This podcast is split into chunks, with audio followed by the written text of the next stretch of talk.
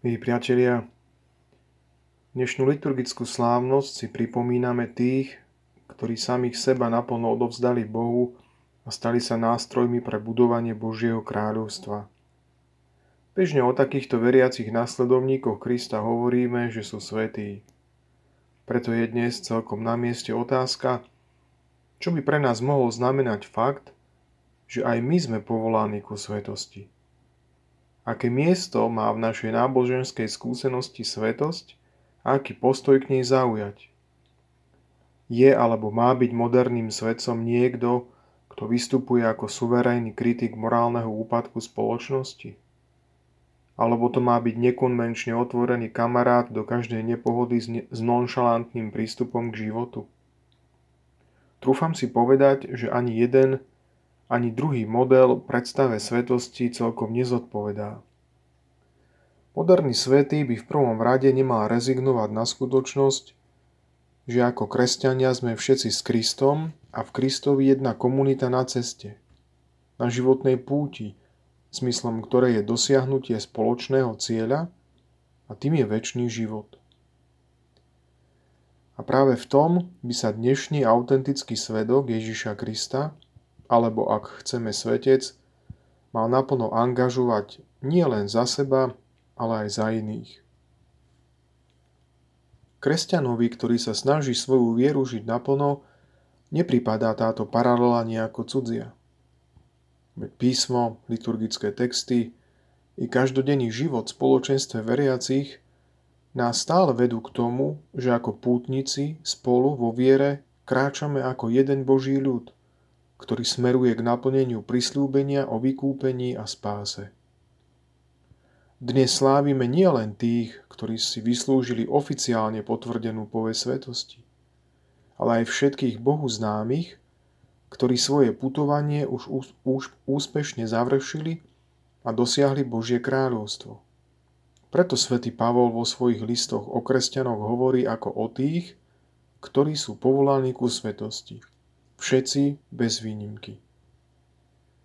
My si na tejto životnej púti máme pomáhať, lebo ona je našim spoločným putovaním vo viere, nádeji a láske v duchu Evanielia, čo je ľahké a zároveň náročné, ako to každý z nás pozná, aj zo svojho vlastného života. Chcieť byť svetý je totiž to najpodstatnejšie povolanie, aké máme realizovať a nie je dôvod si myslieť, že sa to nedá. Svedci sú reprezentanti nedokonalosti a aj oni žili životy omilostených hriešnikov presne tak ako my.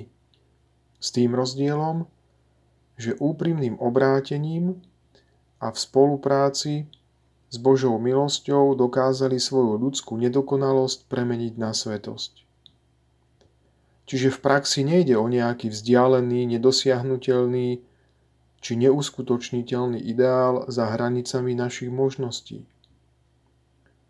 Svetý Gregor z Nisy hovorieval, že pravá dokonalosť spočíva v tom, aby sme sa nikdy nezastavili vo vlastnom raste a nestanovovali sme mu žiadne medze. To znamená, že na našej ceste k dokonalosti nemáme nikdy ustrnúť. Nikdy nemáme chcieť prestať byť už zajtra lepší ako sme dnes, pričom tento proces duchovnej premeny má v zásade dve roviny. Jedna spočíva v tom, že presne tak ako my, aj svety raz museli spraviť rozhodnutie, že sa zmenia na pravdivý a nefalšovaný obraz Krista. To isté očakáva Boh aj od nás, napríklad prostredníctvom osvojenia si agenty blahoslavenstiev z dnešného Evanielia. Druhá rovina spočíva v tom, že nám príklady svetých ukazujú spôsob, ktorým sa naša premena na obraz Krista dá uskutočniť. Skrátka, že to nie je nemožné, ale že sa to dá. Náš vykupiteľ a spasiteľ viackrát v textoch Nového zákona hovoril o tom, že blahoslaveným patrí Božie kráľovstvo že oni uvidia Boha. My sme stvorení na Boží obraz, ktorý v nás na novo obnovuje práve život podľa blahoslavenstiev z dnešného Evanielia lebo jeho pôvodná, ničím neporušená podoba je po dedičnom hriechu v každom človeku vystavená ťažkým skúškam. Preto nám svojim príkladom pomáhajú svetí, ktorí často trpeli tými istými slabosťami ako my. Ukazujú nám, ako ich môžeme prekonať a ako kráčať na ceste do väčšného života. Milí priatelia, odpovedzme na pozvanie ku svetosti tým, že sa nebudeme báť hovoriť s ľuďmi o Bohu a zároveň hovoriť s Bohom o ľuďoch. Žime svoju vieru z osobného presvedčenia a usilujme sa denne nachádzať vnútornú silu na to, aby sme sa neustále pretvárali na nového človeka, ktorý je ochotný oblieť Krista a zanechať starý spôsob života.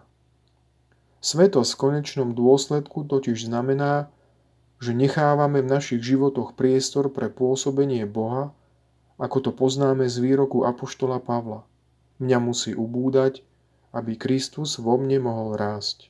Amen.